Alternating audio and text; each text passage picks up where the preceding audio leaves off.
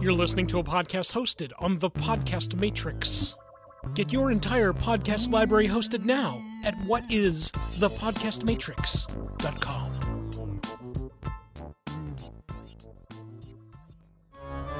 When you hear the words Friday the 13th, what do you think of? While most will recollect a certain impossible to be killed masked individual, bearing sharp weapons of all kinds, there's another Friday the 13th that deserves attention. In 1987, Friday the 13th, the series created a rich tapestry of completely original storytelling.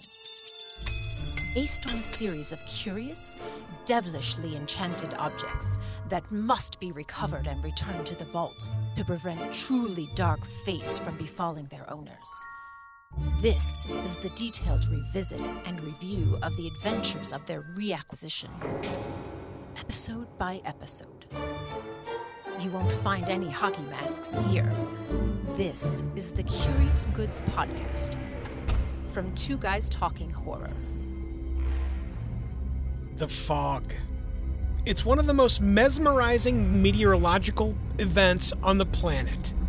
While there are scientific reasons for it, the fact is that when the fog is utilized inside of modern American cinema and television, it's all the more delicious.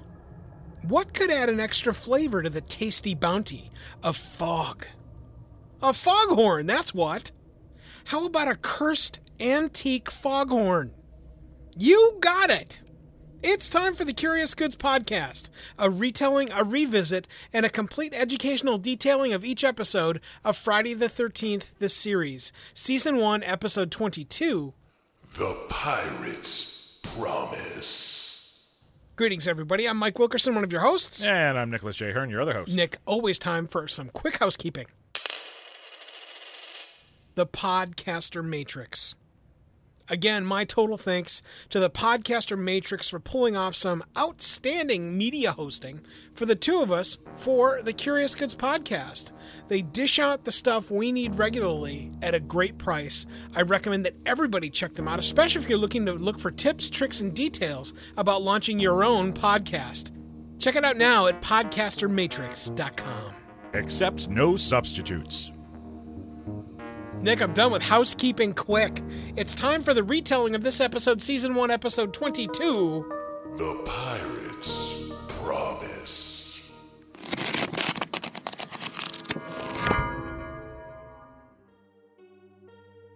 It's not every town that has a lighthouse that's creepy, with a car, and a loving couple driving by it. But inside this episode of Friday the 13th, the series, that's exactly what we start with. The couple begins to be intimate, sharing lips, caresses, and a door is ajar. The man leaves the safety of the vehicle, as does the young lady. They kiss again, and they begin heading towards the creepy lighthouse. Oh, it's his home. He lives there all alone at Whaler's Point. She investigates the different knickknacks on the walls, and then he offers her a nightcap before a night to remember. She wants to head to the light upstairs inside the lighthouse. She adores the view, and oh, hey, a foghorn! He sounds the foghorn, and inside the mist of the ocean, a skiff appears, waiting for something. The man plunges a fillet knife into her body. She's dead. She's dead, Nick. He killed her. That's what I said. The man grabs the lady's body and takes it to the dark robe clad figure inside the skiff. As the body is deposited inside the skiff, multiple gold doubloon coins are shared. The bounty has been paid for the young woman, and the dark figure jumps back in the skiff and heads back into the mist.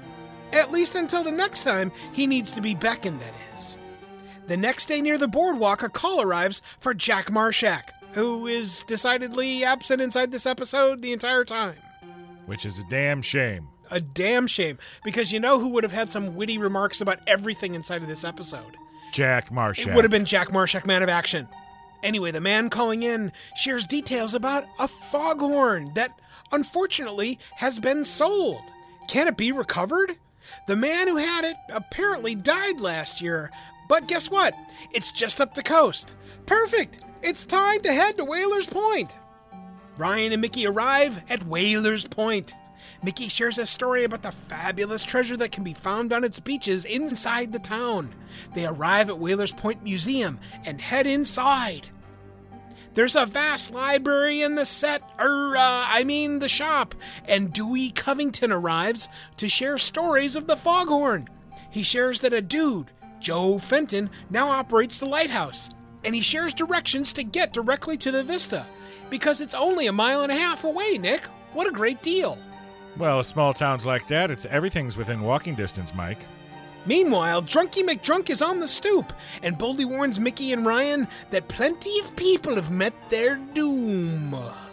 Salt and peppered ears and barbecue dead pirates are. Oh, by the way, four people have disappeared just down the street at the point. Joe Fenton tells Mickey and Ryan that he sold the foghorn to some other dude. So sorry, I can't help you. He's a liar, Mike. Definitively a liar. Night eventually falls, and looky! Another victim has come calling to the lighthouse. No kissing here, though. Looks like it's all business.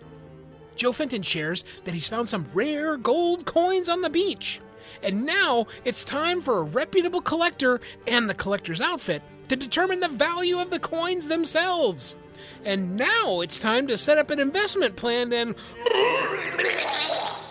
He strangles the young lady that offered to help find the value of and process the coins. Doesn't make a lot of sense, Mike. Makes no sense, but don't worry, because the fog will pass, my friend. Patience! The foghorn sounds again. The skiff arrives again. The figure once again claims another body and deposits another set of coins into the possession of. Oh, uh, hey, wait a second. Looky, it's Drunky McDrunk from the stoop outside the shop. He's sitting ringside as the body and the money exchange pseudo bony hands. Drunky McDrunk can't quite believe what he's seen, but he heads for the Sober Hills to share his crazy story about what he's seen. Drunky McDrunk finds, hey, it's Dewey. He tells him all about the fantastical story, and guess what? Dewey doesn't believe him because he's Drunky McDrunk. Ryan and Mickey are having dinner as Drunky McDrunk shares the story of a dead pirate come alive. Drunky McDrunk rushes out the door and they scamper to find Drunky McDrunk wandering the streets, but guess what? They can't find him. They decide to go get some rest and sleep. A good night's sleep is very important. Super important, especially for those that are drunk. The next morning, Mickey sees Joe Fenton doing something, and Ryan is going to investigate. Mickey begins sweet talking Joe Fenton, asking more about the foghorn, and blah, blah, blah, blah, blah, blah, blah, blah, blah, as Ryan hunts for the horn of death. Joe begins spinning a yarn about the fog detecting foghorn to, to Mickey as Ryan slips into Joe's kick ass shack at the lighthouse. Just then, Joe remembers, oh, I forgot my tape measure. Mickey chooses to accompany him. Ryan is still beginning to sort inside the set, er, uh, the base of the lighthouse. Ryan has made his way up the stairs to find the foghorn, but guess what? It's not there. It's not on the rail. It's not tucked away, wrapped in paper in the shape of a foghorn. There's nothing there, dude. Where did it go? Where is the foghorn? Nobody knows, especially Ryan. Seems that the foghorn's been hidden. It's definitely been hidden. Definitely not on the parapet way up top where the light is. Hmm, I wonder where it went.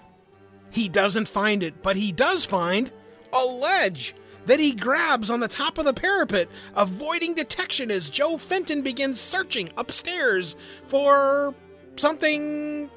Anyway, Ryan can't hold on much longer, but he does.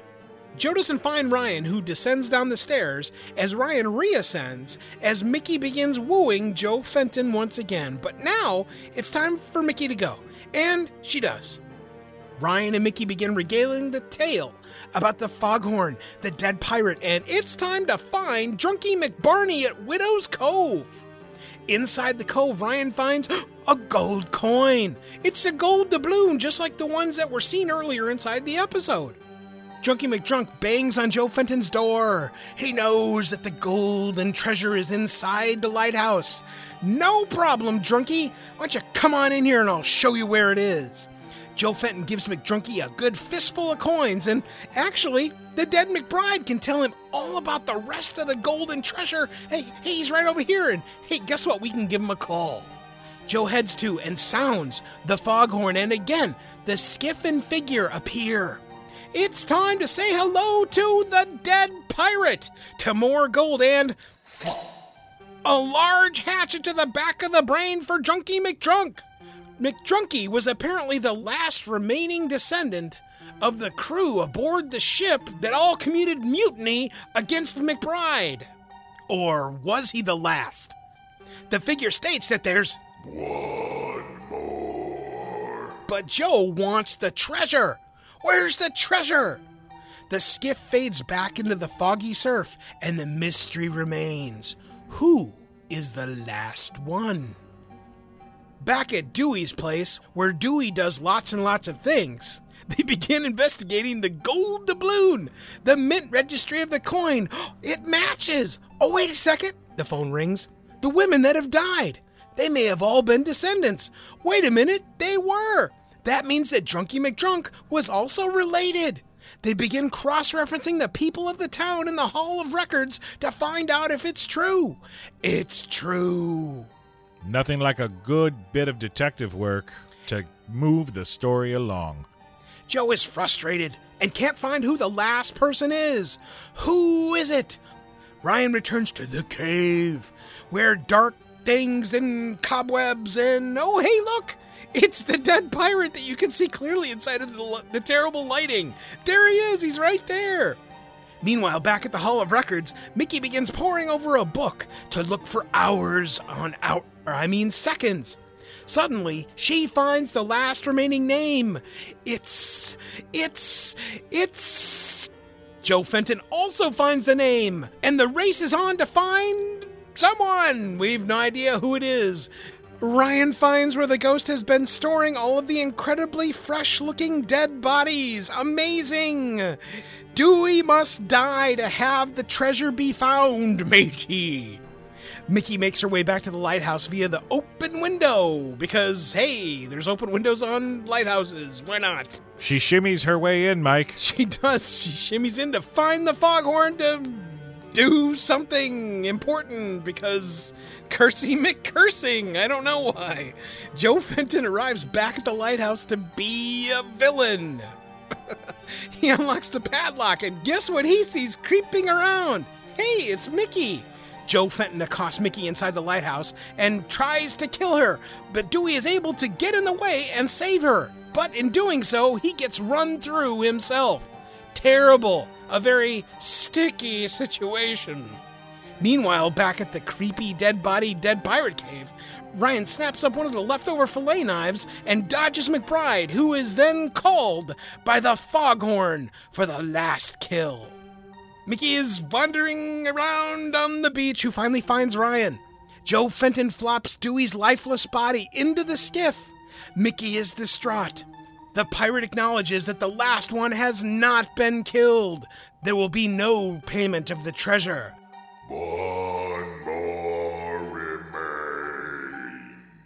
Mickey and Ryan snatch the foghorn from the railing. Joe Fenton meets Mickey and Ryan back in the lighthouse, as does McBride. And now it's time to get hooked on Fenton. Joe Fenton dies a terrible hooky death and then disappears because it's the end of 42 minutes. Fenton is carried into the mist by McBride, and thus the item is Recovered. The next day, Ryan and Mickey are mourning Dewey, McDrunky, and Hoop Earrings, and hey, Ryan found something additional. Dewey wasn't the last. Joe was the last because he's the brother's roommate's maid, dormitory caricature artist, sign language interpreter. Of course he was. And the curse ended with his death. Inside of every episode of Friday the 13th, there's always goods. Let's get to the ones inside this episode. Location, location, location. It doesn't get any better than finding a seaside shanty town, essentially, a very small town that happens to have what amounts to a very small lighthouse, and using that as the set for this episode. It's just about as perfect as production design can get when it comes to having a set. Right. Well, going on location, we've been to some epic looking locations in the past. Yeah. This one, it's nice to be out and about, and you know that it was definitely recorded at a coastal town. You know, you had the ocean right there. Mm-hmm. Right.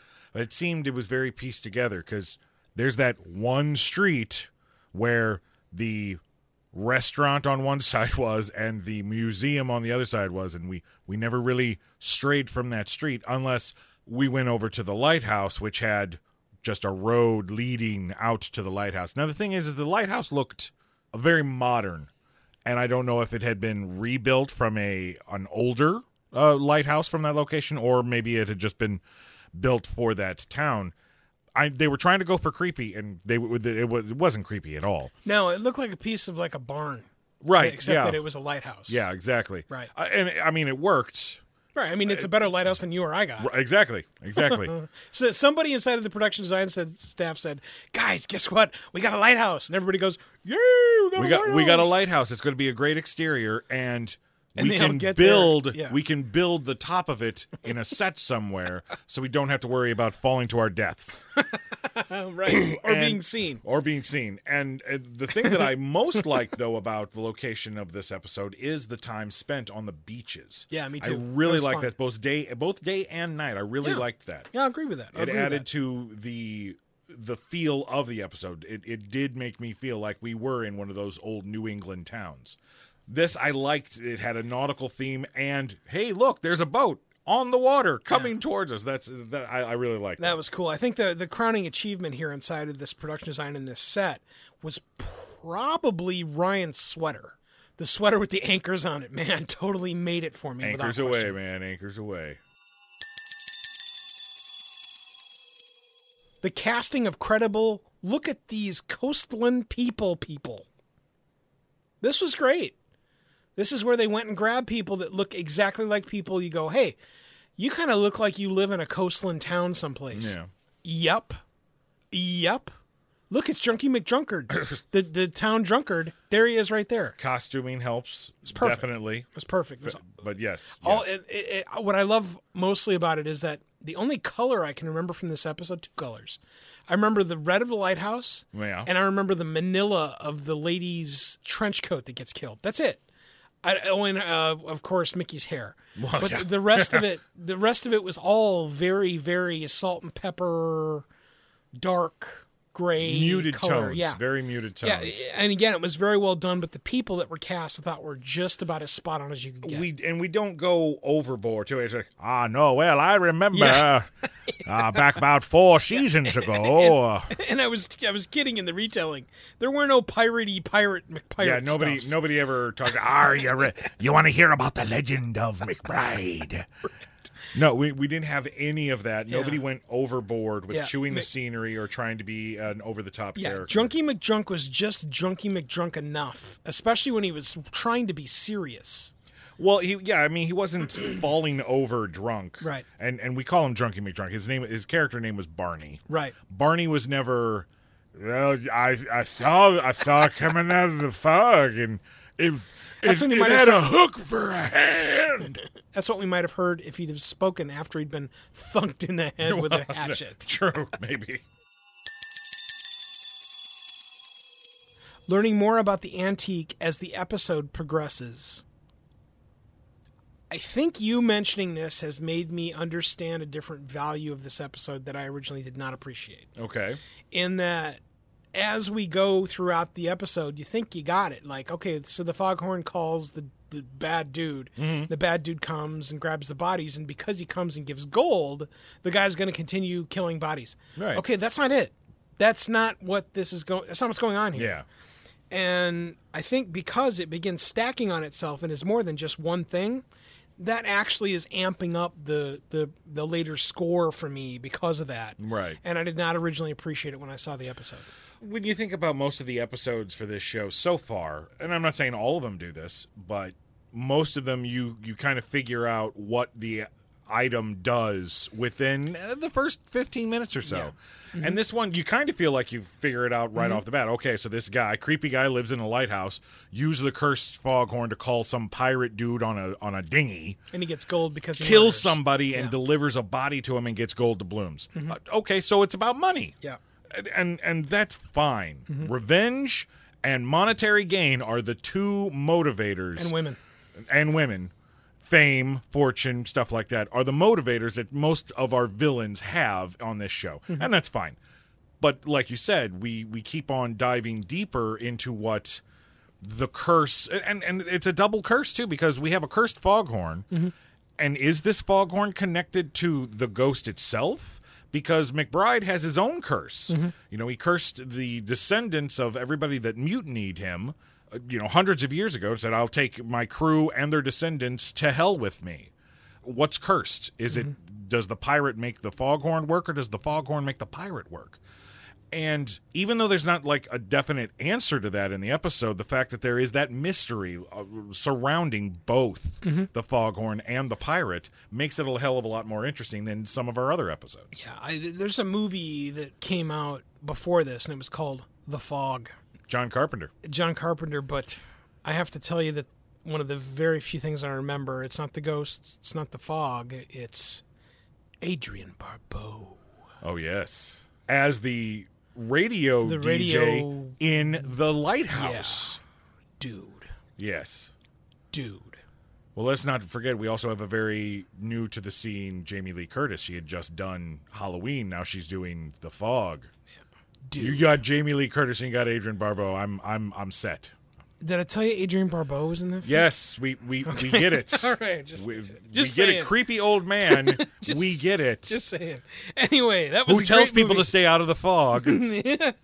I'm in the fog, dude. Sorry, I'm in a fog right now. All right. Anyway, uh, I I like that a lot. It gives it gives credence to the episode. It allows me to chew on more than just what you think you're going to get at the beginning of the episode. Thumbs up. That's where we ask you, what did you find positive inside this episode?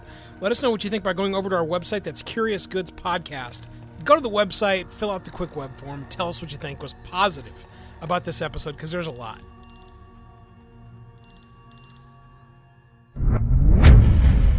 Well, just like we talk about the goods for every episode of Friday the 13th, the series, we also talk about the things that were not so good.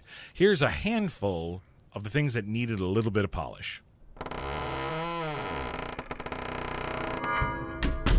Obliviousness. Mortal sin. I can't deal with it, dude. I can't.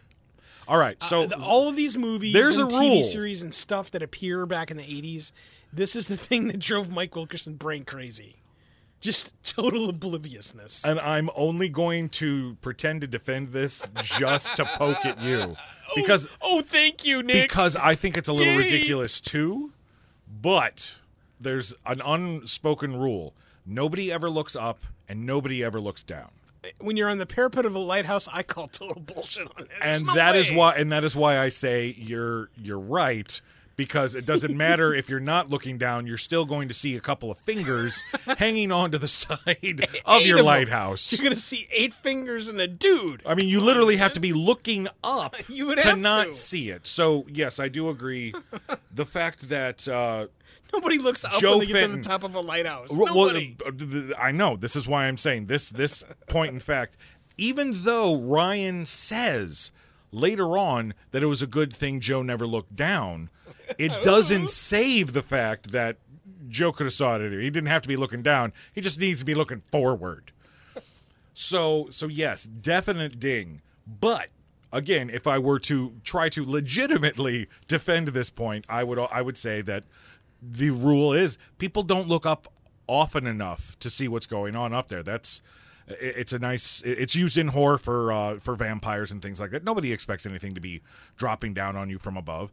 And, the same thing goes from looking down. People don't look down it's it's why you could f- possibly fall into a hole, a manhole, some ditch, or something like that.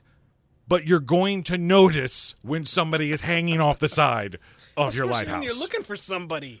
You're not He looking. He's not looking for He didn't anybody. Go up there to find a tape measure. He was going up. Yes, he was. He had no reason to believe that Mickey was being deceive, uh, deceiving him, and he had no reason to believe that Ryan was even in the in I- the lighthouse. I think you need to call the audience and ask them because you clearly Really? were not watching this episode. Do you even watch the show, man? Okay, fine. Let's ask the audience. Audience, what do you think? Do you believe that Joe Fenton went into the lighthouse looking legitimately for his tape measure? Or did he suspect because Cutie Patootie Mickey was talking to him that there must have been something afoot and he was looking for somebody inside his lighthouse? Let us know. Head on over to our website, hit the contact button, fill out the web form, and tell us what do you think Joe Fenton was really up to? Less is more. I got to tell you, Mike, I was digging the Dread Pirate Roberts, Yeah. The, the all Grim, the in Grim Reaper the Grim. Reaper-ish Yeah. pirate, all in silhouette. All you've got is that that that fancy old timey clothing that he's got, his Uh-huh. nice little shiny hook. and that's it. We don't need to see what he looks like, and I really appreciated that. Yeah. Up until the point to where Ryan is inside the cave, he discovers the bodies of everybody that Joe Fenton has killed, and then out pops McBride, the go- the ghost of McBride. But Chunk- then chunky fake McBride. well, yeah, we Right. get we get a good jump scare, but then we get a close up of what's behind the veil. And it's it's it's, a terrible. skeleton with It's goo terrible. all over it, and it's supposed to look like it's it's a rotted corpse, and it just doesn't work. Right. So and and sadly, where they could have just left be- well enough alone and had a really nice effect, they had to go for the scare, the Yeah. gross out scare, yeah. And it ruined it. Yeah, the stagecraft piece of what this show is able to pull off often Hmm. is where they really need to leave their wheelhouse. There, there weren't. Yeah. There's a number of our original episodes inside of our reviews. Uh, I, there's too many really to mention, but anytime you can take what they've clearly made a set, but they're taking the stagecraft excellence of a set and then doing something with what's being shown. I love that. And this is where they break that fifth wall really for me because they had me. They had me since the very first look at the look at the hunched figure in the back of the skiff that doesn't really do anything Yep, yep. except throw a coin and maybe you get to see the hook and that's it. And I'm really sorry that we we jogged away from that quickly cuz I think that would have been such a bigger payoff.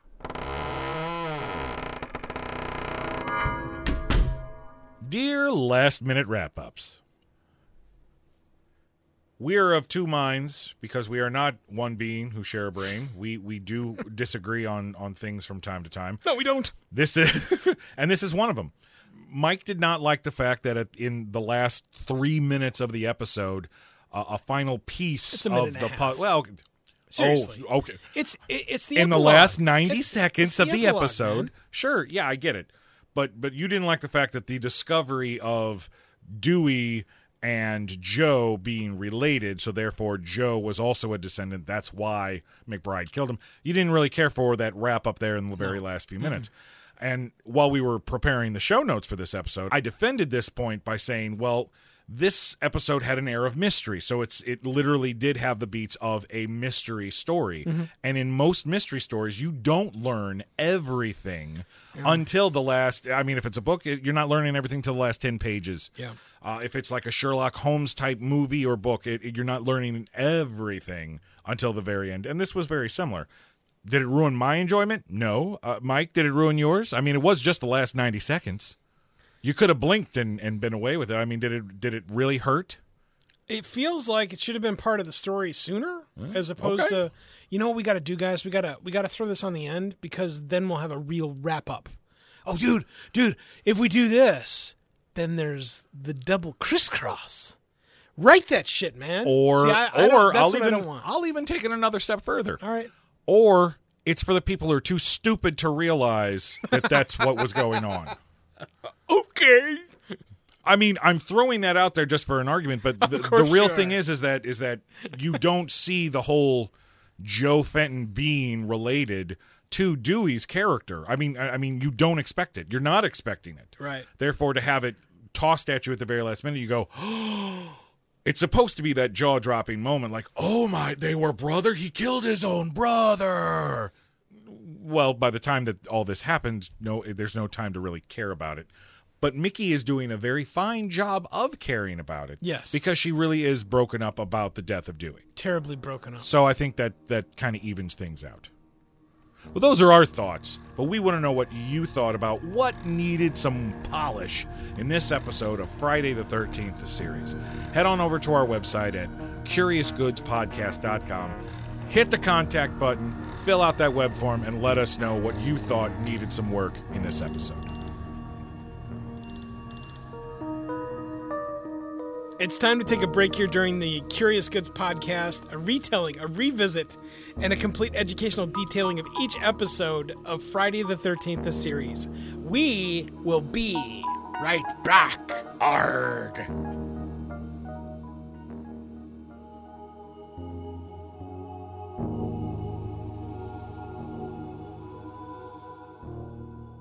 Wouldn't it be cool if your advertising could last forever?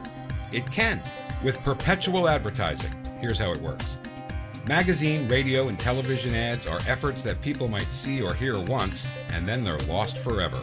Perpetual advertising provides you with the chance for repeat exposure and replayability weeks, months, even years after it's originally inserted inside a podcast. So even if your advertising is included in a podcast years ago, those efforts are still impactful, providing you with true return on investment, real impact, thanks to perpetual advertising. Are you ready to change the way you and your company or organization advertises? Find out more and launch a unique perpetual advertising effort now by visiting twoguystalking.com forward slash sponsors. Make your podcast soar with the Editor Core. Editing podcasts can be ugh, rough. Everyone knows that you'll spend at least double the time you use creating the podcast when editing it. Then there's the control freak factor and the gotta get it right the first time. Well, it's time to shove all that out the door and make your podcast soar with the Editor Core. The Editor Core is a talented, experienced team of podcast editors that have edited tens of thousands of hours of podcast content, and they're ready for yours now.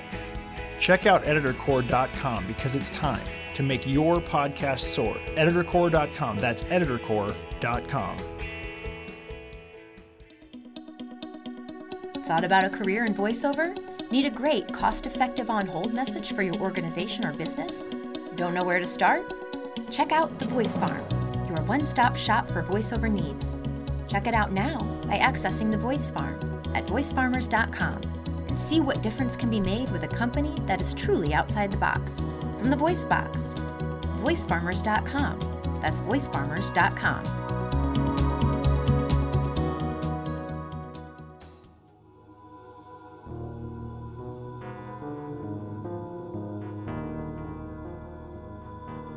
Everyone, welcome back to the Curious Goods podcast, a retelling, a revisit, and a complete educational detailing of each episode of Friday the 13th, the series.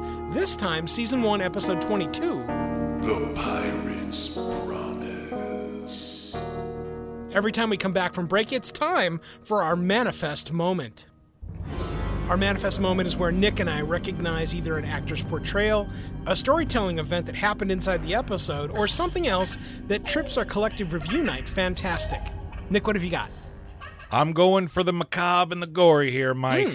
Hmm. all right. My manifest moment for this episode has got to be the death of Drunky, Drunky McDrunk, also, Also known, known as, as- Barney.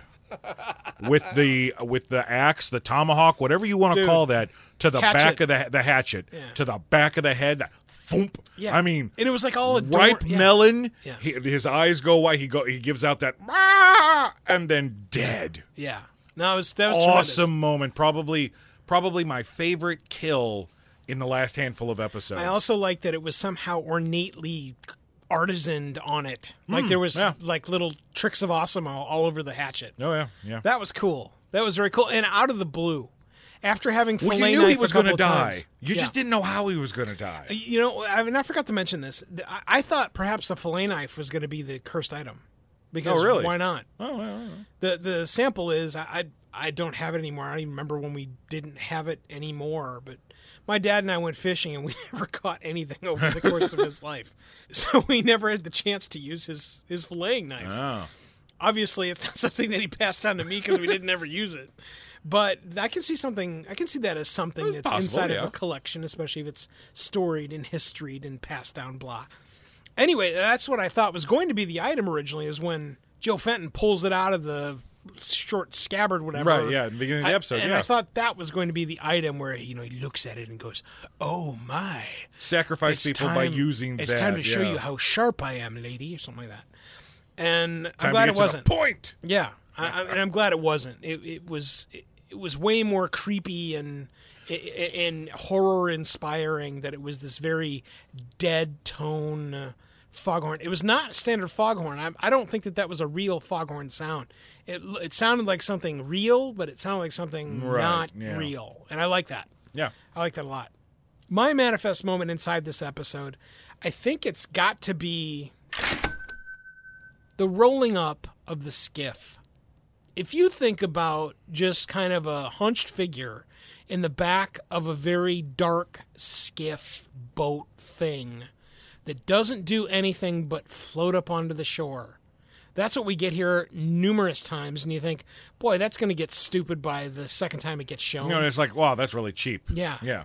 It wasn't. No. It was absolutely perfect. I, again, this also speaks to the fact that I wish they would have just left well enough alone and not chosen to be all time to do kick ass 80s practical special effects. Look, it's goo and a plastic skeleton. Yay!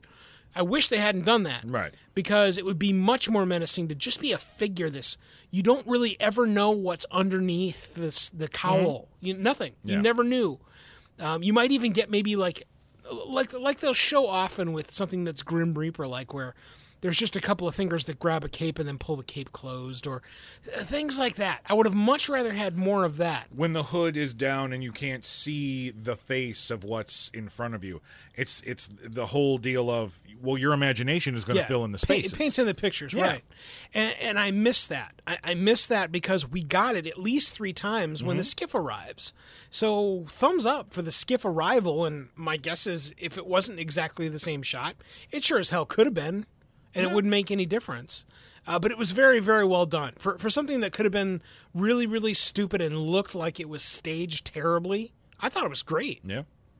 That's where we ask you guys, what did you find was your manifest moment inside this episode, season one, episode 22? The Pirate's Promise. Let us know what you think by going to our website over at curiousgoodspodcast.com. Fill out the quick web form and tell us what's your manifest moment.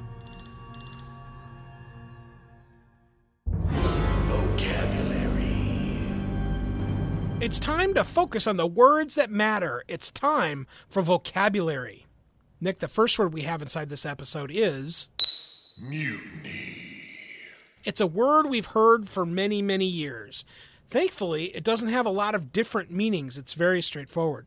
According to our friends over at Visual Thesaurus, mutiny is open rebellion against constituted authority, especially by seamen or soldiers against their officers.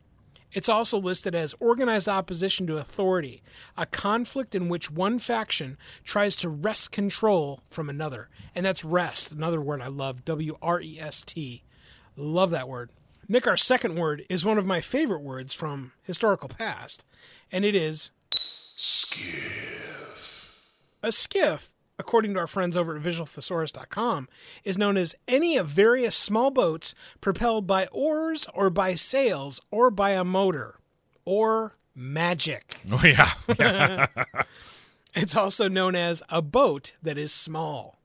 And so it really did, it was terribly appropriate. It was exactly the perfect size it should have been. Right, right, Just enough for a body and then this giant, hulking, hunched over frame o body.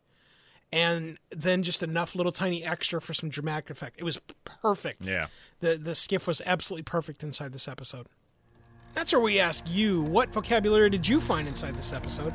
Let us know what you think by going over to our website. That's curiousgoodspodcast.com. Click on the right hand side of the page, fill out the quick web form, and tell us what words did you find that made the mark inside this episode. Episode rating.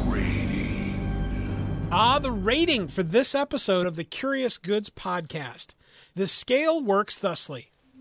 A 10 is a trunk full of gold doubloons, treasure for everyone, including Nick. A 1 is on bottom of the scale.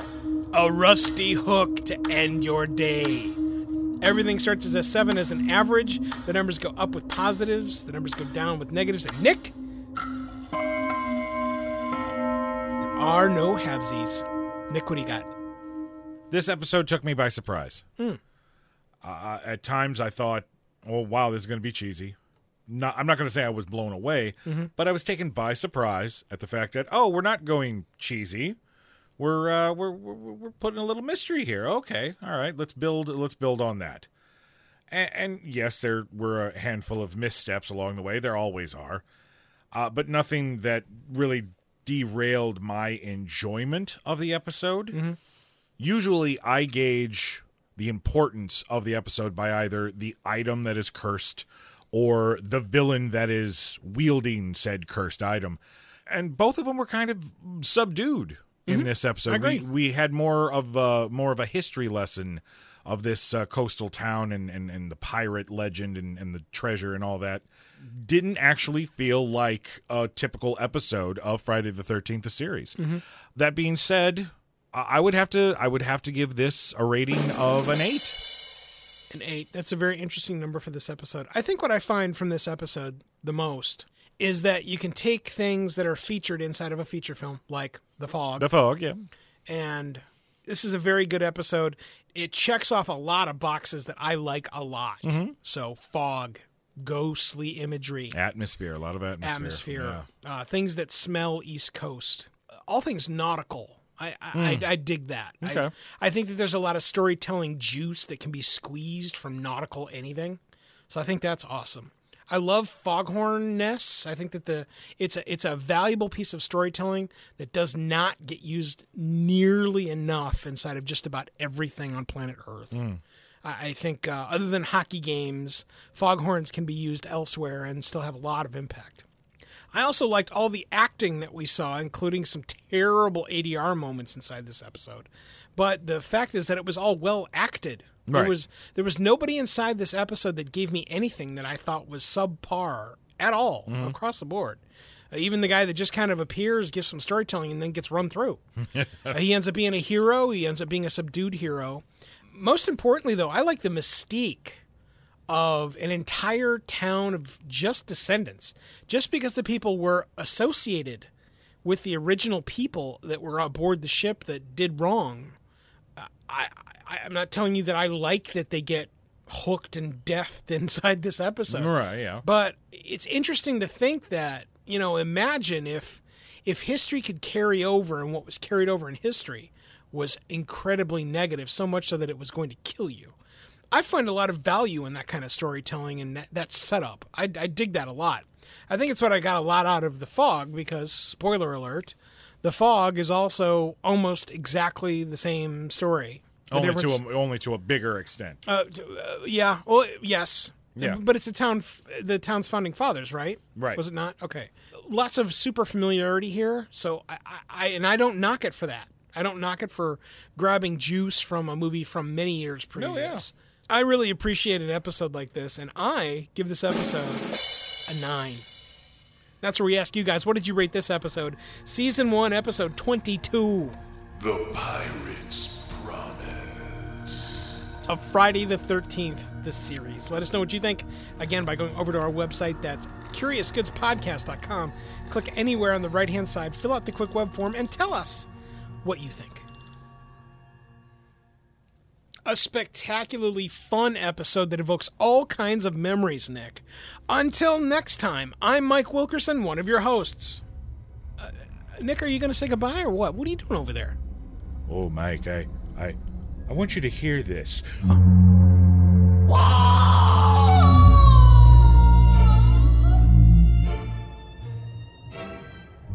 Thanks for listening to this episode of the Curious Goods Podcast. We are always interested in learning what you remember about these enchanted items and their tales of reacquisition. Connect with us immediately at CuriousGoodsPodcast.com to share your treasured information. Until the next artifact reveals itself, the vault is now closed.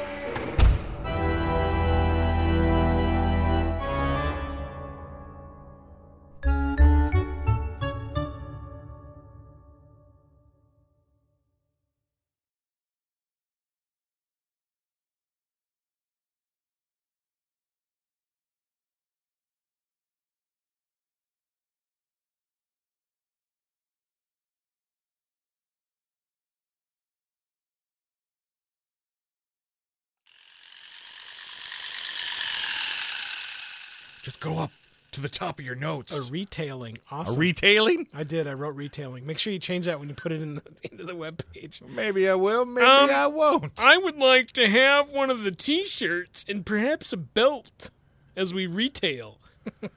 I do my best to make you not sound Oh, so creepy. thank you.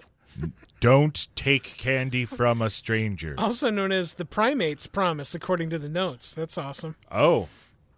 Well, you just can't type right. That's right.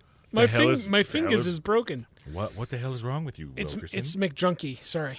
The primates promise. ooh, ooh, ooh.